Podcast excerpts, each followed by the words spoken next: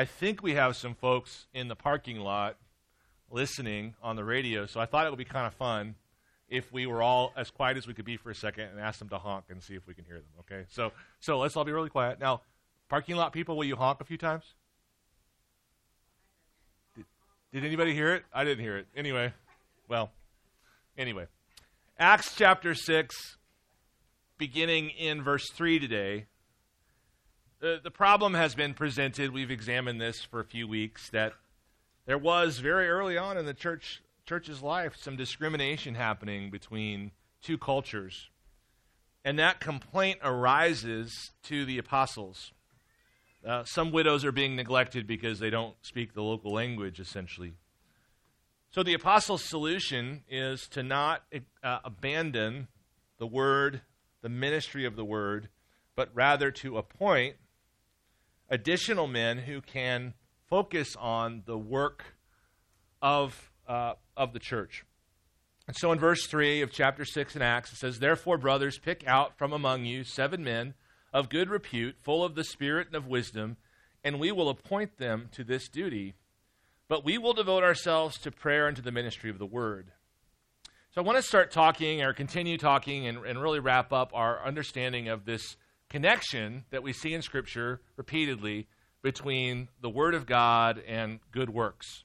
And uh, I'll, I'll, I'll, lay that pattern out a little bit more clearly here in a moment. But, you know, uh, uh, when, when you talk about good works, it's customary at some point in that conversation to give a properly reformed disclaimer about the nature of good works. And I was just thinking about that today and think, or this week, and thinking about how, uh, how, as, as best as I understand and as read the scriptures, so good works are going to be celebrated in heaven because they're evidence of Christ's redeeming work activated in human beings. So good works will be celebrated in heaven, but I think the thing we forget is that good works will be lamented in hell. So, so no one in hell is going to be thinking, I wish I had done more good works. No one's going to be thinking that. What's, what the reality of hell is, is that, is that there will be much time for examination over this, this tragic reality that for those that were not in Christ, they trusted in their good works as a means of salvation and being made right with God. So it's kind of this interesting way to think about it that, that, good works will be celebrated in heaven you know, the, the stuff that you have done as a follower of Jesus, you know, God's going to say, Well done, my good and faithful servant. I always joke that that's the closest God ever comes to lying. When, you know, he looks at us and says, Well done, my good and faithful servant. It's like, Yeah, okay, thank you. Uh, um, so, so the good works will be celebrated in heaven because they were powered by Christ and Christ's righteousness. But they'll be lamented in hell because the people there will be thinking, This is what I thought would get me out of here and into heaven. So that's the disclaimer. The disclaimer is, is that when we talk about good works, we're, we're talking about all of it under the umbrella of Christ's righteousness, both powering those good works from beginning to end. So that's the disclaimer on good works. The only true good work are those that God begins, God sustains, and God causes to endure to the end. That's kind of the summary statement of what makes a good work a good work. The ones that God does, the one that God sustains, and the one that God completes. So, last week we did a little bit of work establishing this sort of universal rhythm that we see throughout all of the world, and that is God speaks and stuff responds to his word, and that's work. So, there's this connection between the word of God and the working that happens as a result. And so God says to creation, Let there be light. That's his word going forth. And then action takes place. Light occurs. That's the work of God being accomplished in response to his word. Uh, Jesus says to Lazarus, Lazarus, come forth. His word goes out. Lazarus gets up from the dead and comes forth. He does a good work in response to the word of Jesus. So there's this pattern that we see in every level of creation. in which God's work is both initiating and sustaining and finishing. God's word is initiating and, and, and sustaining and finishing all these works. But the best example that I could think of to kind of show you this pattern is really you. If you're a follower of Jesus, you are the consequence of God's word going forth to your soul that was dead in sins and trespasses. And much like when Jesus said to Lazarus, Come forth, God issued his, uh, his effectual call to your dead soul and caused you to be raised in newness of life. And you being Christ's, you being aware of Christ, you being born again, that's the work of God that happens in response to uh, the Word of God. So, in many respects, the Bible just says, like, all the good stuff you do as a follower of Jesus, it's sort of like an echo of that initial come forth call. You know, all of the good works that we wind up doing are just sort of echoes of the original statement by Christ to our souls Be awakened, be alive, arise, O sleeper, awake from the dead, and the light will shine on you. And like all of the stuff we do, whether that's, you know, praying for our neighbor or, or stopping when someone's, you know, struggling in our church and, and caring for them, whatever, whatever the work is, it's just really almost like an echo that, that, that, that was the original command of God working its way out into the universe.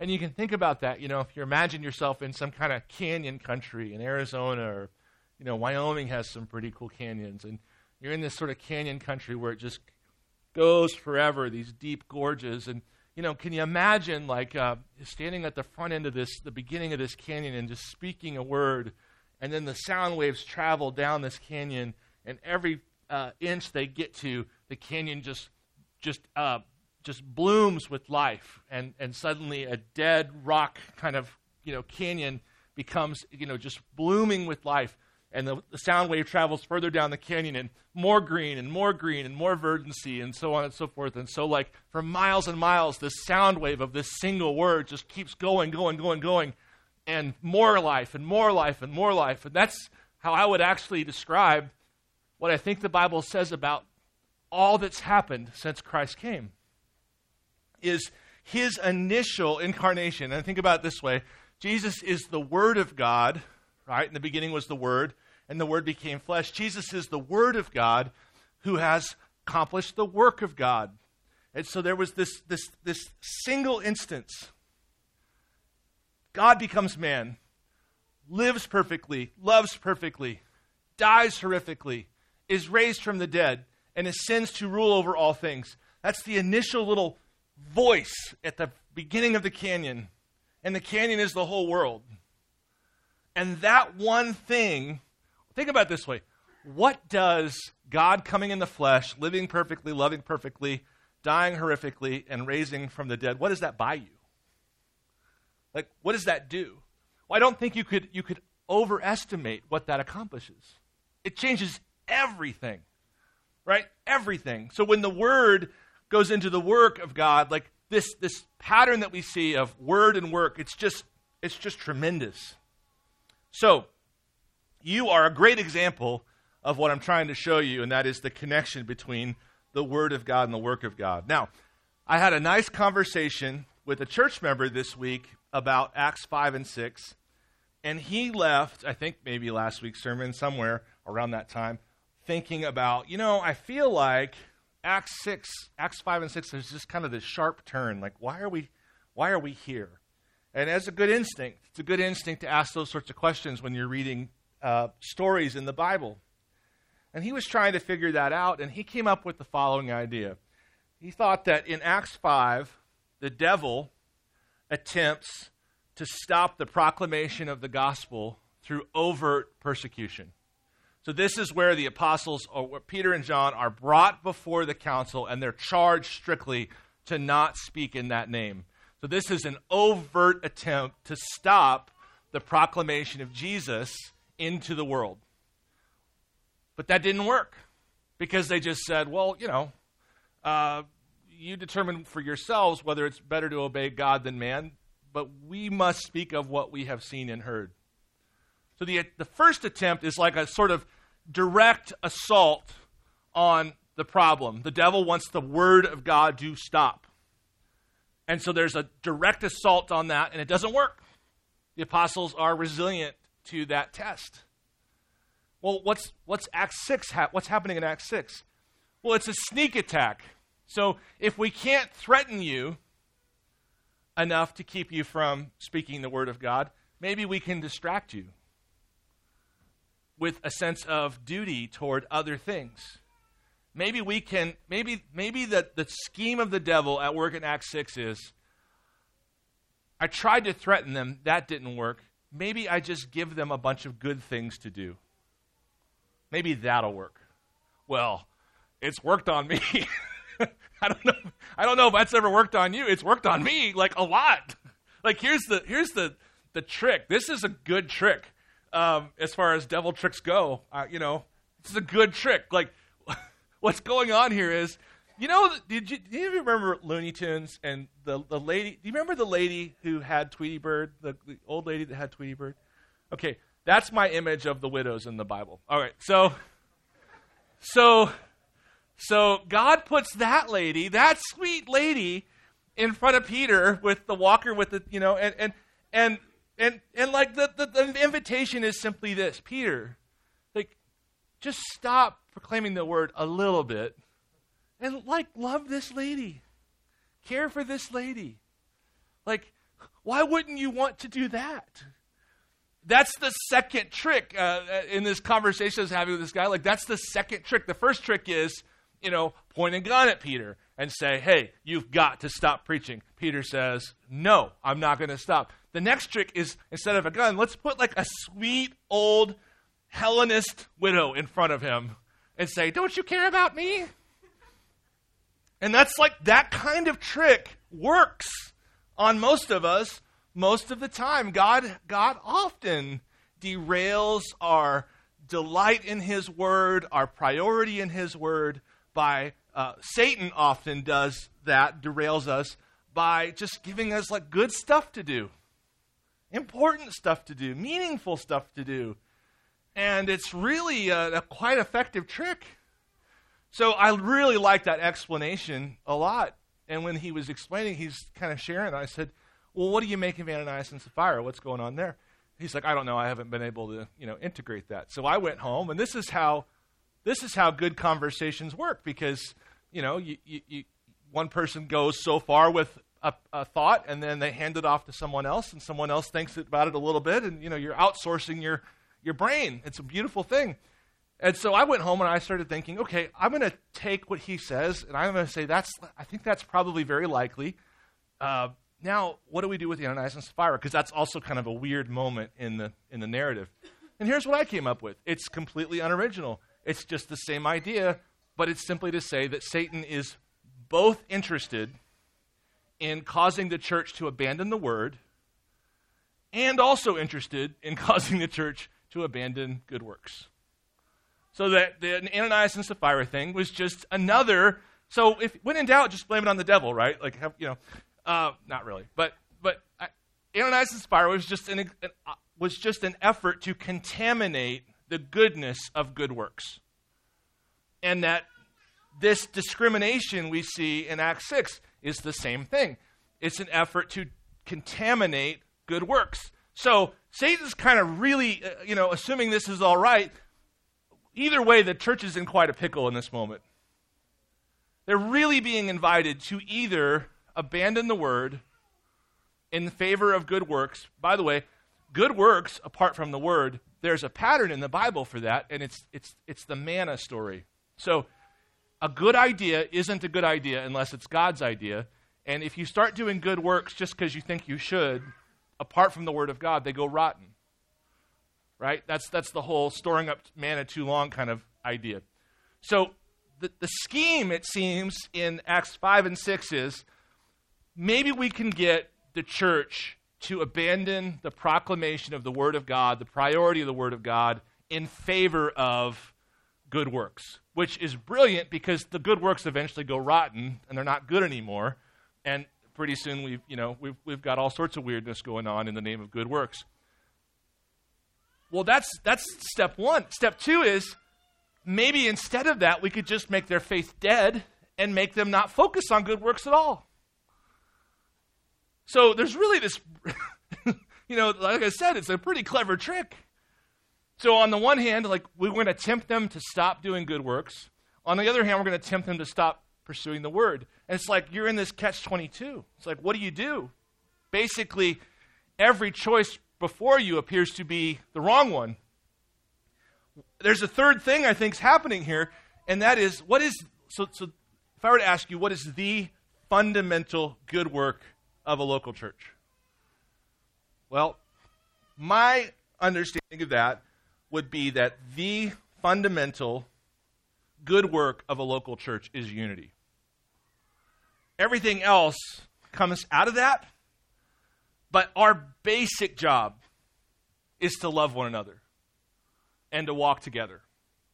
And by this, Jesus says, all men will know that you're my disciples. So now I think, now I'm thinking, well, gosh, you know, the devil's t- you know, trying to get us to choose between word and works, and now he's trying, he's, he's, he's threatening the very thing that is the fundamental work. And the fundamental work, the fundamental good work of the local church is unity. I think the fundamental work of a family is unity between, you know, the father, the mother, and the, the, the husband and the wife. You know, if you don't have that, you don't have anything else. So Satan's really, really working overtime here. Uh, something's working overtime here. Uh, Ephesians 4. I saw someone use this passage the other day in a completely inappropriate way. But I want you to look at this passage. I think we've got the slide for it. Uh, Ephesians 4 11 through 14. And he gave the apostles, the prophets, the evangelists, the shepherds, and the teachers to equip the saints for the work of ministry for building up the body of Christ until we all attain to the unity of the faith and the knowledge of the Son of God, to mature manhood, to the measure of the stature of the fullness of Christ, so that we may no longer be children tossed to and fro by the waves and carried about by every wind of doctrine, by human cunning, by craftiness, in deceitful schemes. Friends, uh, I, I don't know if it's just me or if you would say that you recognize this as well. I believe I have been under more spiritual attack lately than in a very long time.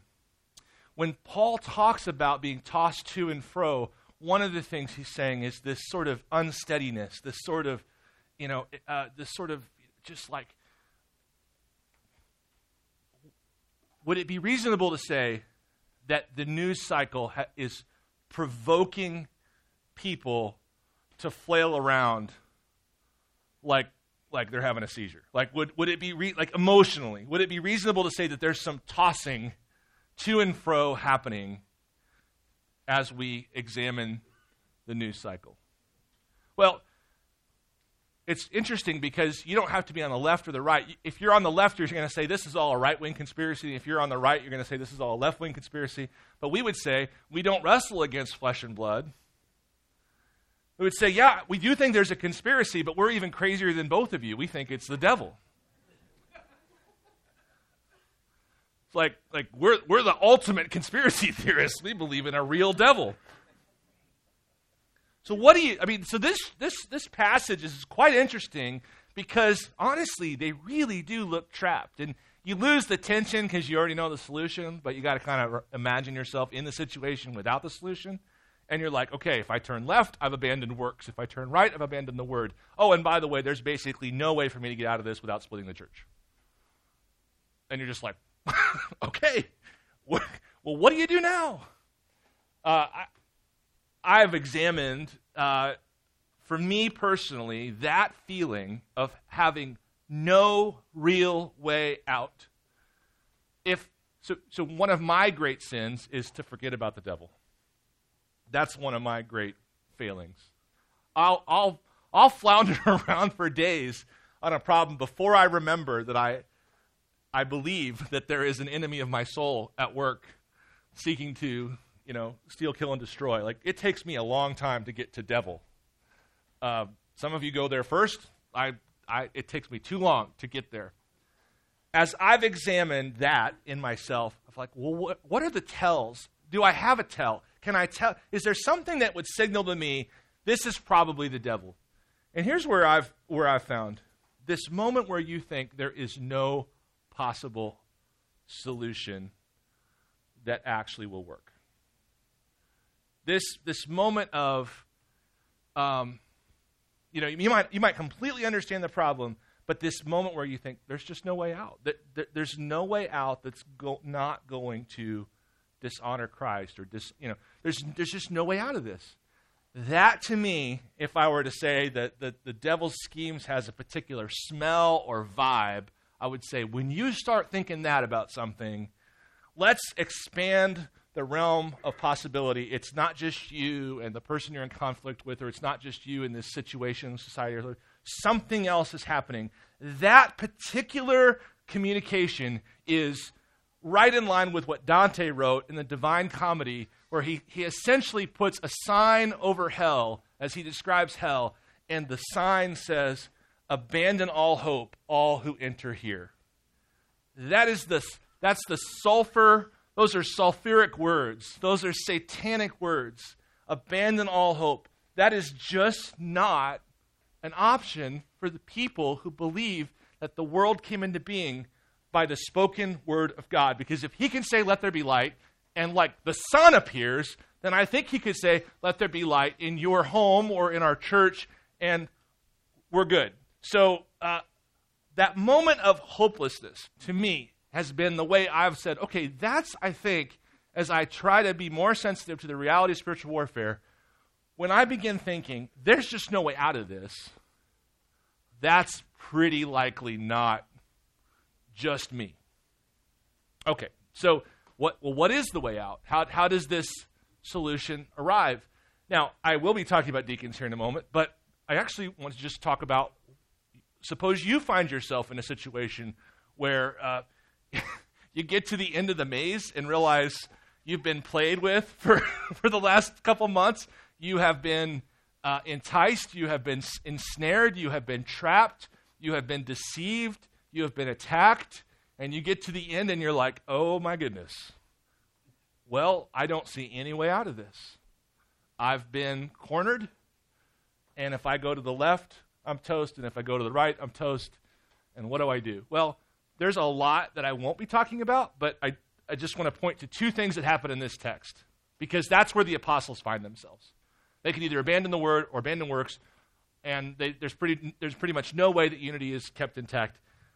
So they find themselves in that particular position. And here's two things, just two things, that I think are helpful when you feel trapped and don't know what to do, and you think maybe the devil's been playing you like a cat plays a mouse. Okay, number one, shine the light.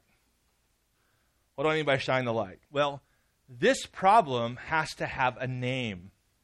This problem has to be identified. It, it, doesn't necessarily need to be super precise to begin with, but there needs to be a an actual an- announcing, hey, this I'm not okay. This isn't okay.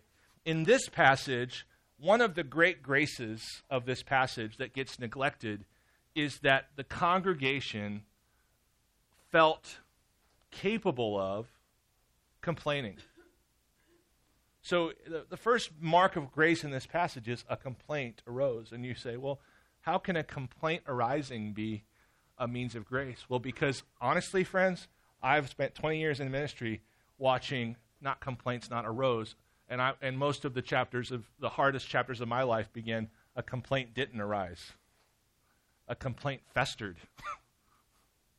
that's where that's where most of the worst experiences of my life begin is is not when someone in the church complains, but when someone in the church doesn't complain. That's when most so, so there's this tremendous grace of just saying, uh, "Hey, I don't think this is okay." Now, how does that apply in your life? You know, God honors this this this basic pattern of grateful lamenting. So, if I were going to tell you, well, what do you do when you're not happy with something? You need to have the faith to say to God, I'm not happy with this. Having the faith to say that to God means that you believe that God cares, that you, you believe that God is capable of fixing it, and that you believe like that, that you should be talking to Him about it. So, so a lament is full of faith. And I would say that you need to add gratitude to that because that's the way that you get more faith. So say to God, you know, you have, you have taken care of me many times, but I don't feel like you are right now. That's perfect, grateful lament. You're, you're, you're, you're tre- teaching yourself how to shine the light on a particular issue. So shine a light and then share the load. This is the real innovation of the office of deacon. And it just says, you know, therefore, brothers, pick out from among you seven men of good repute, full of the spirit and of wisdom, whom we will appoint to this duty, but we will devote ourselves to prayer and the ministry of word. Usually, when we find ourselves in this place that we're totally cornered, what needs to happen is somebody else needs to be brought in. We need to ask for help. We need to ask someone to share our burden. We need to ask someone to share our load. But I will tell you this when you ask someone to carry part of the burden, you can't keep giving them pointers on how they have chosen to carry your part of the burden. You know, people have different approaches to fixing things, and they're all like, there's lots of good ways to skin a cat. Sorry, don't trigger anybody there, but but uh, but but you know, if if you know, there's this thing of like, I need help. Good. If you really do, you'll let me help you in a way that like that I think I can help you, and not in the way that you think I should help you. Like that sharing the load means actually giving people permission to to to solve their slice of the problem their unique way. And if you start micromanaging the way people help you, then you won't find many people really willing to help you. And it's not because they're bitter or because they're disappointed, it's because they don't know how to do the thing your way, they know how to do it their way. So sharing the load is, is huge, and a lot of pastors, myself included, get super used to just, you know, piling another backpack of rocks on the on my back and just saying, well, there's another another thing for me to carry, and I'll just carry it. And by the way, there's all sorts of sinful self-talk going on during that kind of time, and so on and so forth. And but but one of the reasons that pastors, or honest, quite honestly, you know, ladies, this is fairly common in in marriages when you ask for sorry when you ask for help uh, from your husband, but you want him to help you exactly the way that you had envisioned he would help you, you know, and then you're. and then, and then there and then you're you're sort of like why isn't he helping me? Well because he's not a girl. Like anyway letting people help you the way that god built them to help you is key to sharing the load. So shine the light and share the load. And that gets us to deacons. That's what deacons do. That's the basic task of a deacon is to shine the light and share the load. And what do i mean by shine the light Deacons help elders see problems they don't see. They help them see um, concerns in the congregation that they wouldn't normally see. I personally think that I'm the most approachable human in the world, and you should just come talk to me. But not everybody feels comfortable going to the pastor of a church and saying, hey, here's a concern I have and but they would feel more comfortable doing that with their community group leader or so on and so forth. So one of the things God in his wisdom has done with the creation of this deaconate office is he's allowed there to be another place in the government of a church in which problems can be you know spoken of and, and, and discussed and hopefully even seen in advance before anyone else sees them so that's one of the things deacons do and that's why i think one of the reasons why uh, Peter, Peter says, uh, the apostles say, make sure he has good, a good reputation. Make him a, good, a man of good repute. Why would his reputation matter here? Well, because the deacon needs to be able to be seen by the congregation and the elders as someone who is reasonable, as someone who like is capable relationally of navigating all of these waters and so on and so forth. The elders need to trust these men. And the congregation needs to be able to trust these men. And, and what you do when you're establishing trust is you look at reputation. And you essentially say, like, is this a person of good repute. And so that's number one. Uh, they shine the light and then they share the load. The apostles also say that the, the, these deacons need to be full of the Holy Spirit and of wisdom. Has anyone read the book of Proverbs recently? Anybody? One of the really interesting things that happens in the book of Proverbs is that you are essentially told pretty clearly, pretty consistently, that the Holy Spirit and wisdom are the same thing. You're, you're, essentially invited into seeing wisdom almost like a person as the Holy Spirit. And so when, when they say full of the Holy Spirit and, wis- and wisdom, you know, they're almost the same thing. Why the, why the qualification? Why the addition of wisdom? You know, full of the Holy Spirit and wisdom. Why, why add that? Wisdom is, is the fluency of God's two books. God has written two books. One's the Bible, and that's perfect and inspired in this very unique way. And then he's written the book of creation. And, and that book is, it's kind of a mess. It's beautiful, it's wonderful, but it's kind of a mess. Wisdom is the ability to look at the world through the lens of the Word and understand what to do about it all.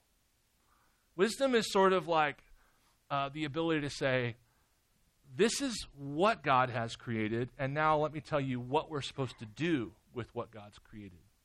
So, in the same way that deacons kind of exist to shine the light on potential issues, deacons also exist to share the load because what they're, what they're supposed to be is full of the Spirit and full of wisdom and have some capacity to kind of arrive at godly, helpful solutions.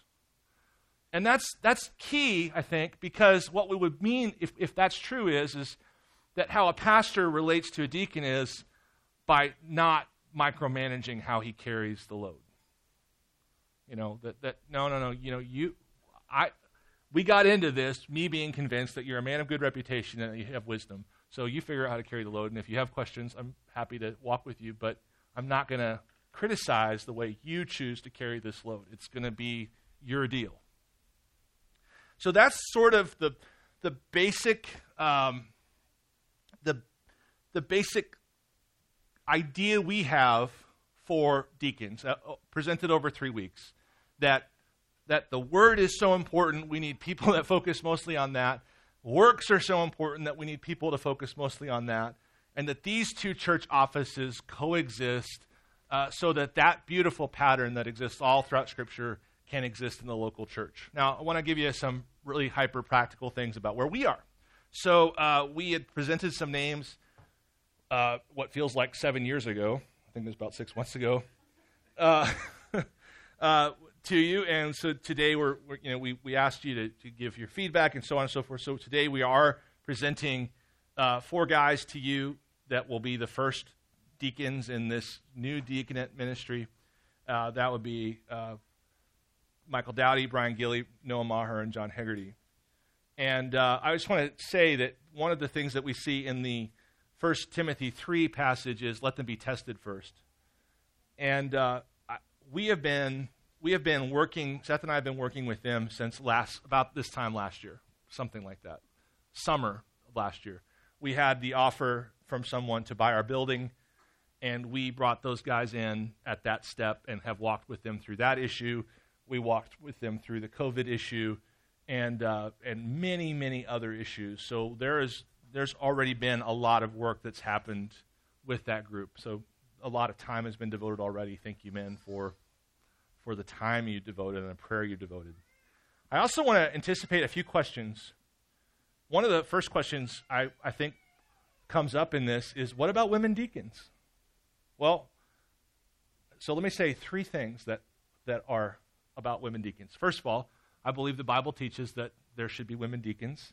My only suggestion is they're routinely, traditionally called deaconesses, and I think they should be deaconettes. But other than that, other than that, uh, no, uh, I think the Bible teaches that there, there are women deacons, and I just would like the name to change. But anyway, uh, but I think also the Bible also teaches uh, what, what most people would consider uh, our position as a church to be rather hard complementarianism. And so we really do emphasize uh, Paul's teaching uh, we believe Paul's teaching to be literal and applicable to us, that women should not have authority, exercise authority over a man, and we think that not because women aren't awesome, because they are, but just because it, there's a structure that God has imprinted on creation that we're uh, trying to honor through that conviction. So, we believe that women should be deacons. We believe in complementarianism. We also believe deacons should have some official status. And we, like I said last week, we don't think deacons are just, just a deacon. You know, we think there's something elevated about this office. So we believe those three things. Now, how do we make those three things work? That's what we're working on right now. So, it, it, to be continued, I guess is what I would say. But we do believe that women should be serving in the church as deacons. Will we add more? Absolutely, we'll add more. And we would always be welcome, open to hearing your suggestions. So uh, those are those are two questions. Maybe the third question is like, what does this practically mean? Well, honestly, maybe the way that I could tell you, I could explain it that you might get is, I don't know, eight months ago, 10 months ago, we stopped, Seth and I stopped meeting monthly just as elders, and we started meeting as elders and deacons together. And so most of what we were dealing with and thinking about prior to that moment as, a, as elders, now we've opened up to elders and deacons, meaning it's a pretty big deal. It really is. And, and we're, we, are, we are including them in a lot of questions What's the distinction then? This is the one that this is the question we started out with when we started this process. What's the distinction between a deacon and an elder? If they're not, if they're just the same thing, if they're doing the same thing, what's the distinction? Well, I've said the distinction I think is the word and the work, and the word is primary, and the work is secondary. But let me say it another way. I think that the basic distinction between an elder and a deacon is uh, the elder has been invested with accountability and authority before God for the state of the souls of the congregation. And so, like, I'm going to have to stand before God and answer for the state of your souls in some way that's frightening me when I look out. Uh, no. Uh, uh, so, what we've said when we talked about elders and deacons is just that if, if there is a moment in which there is any disagreement, you know, the elders have to make that final call. But uh, elders would you know, this system that we're setting up, we would be really stupid to do often some sort of veto on what the deacons are saying because that's not, the, that's not why we're setting the system up. So, the, the basic difference, if you were to ask, what's the basic difference functionally between an elder and a deacon? I think I would say, functionally, for us, the basic difference is, is that when the decision finally has to be made, that's left to the elder body. So, I am so thankful for your patience for three weeks to sit through something that may or may not feel like it applies to you entirely. Let me dismiss us in prayer and, uh, and move on with the service. Gracious God, we praise your holy name for your faithfulness and care for your church. God, I've, I've heard someone describe uh, the work of the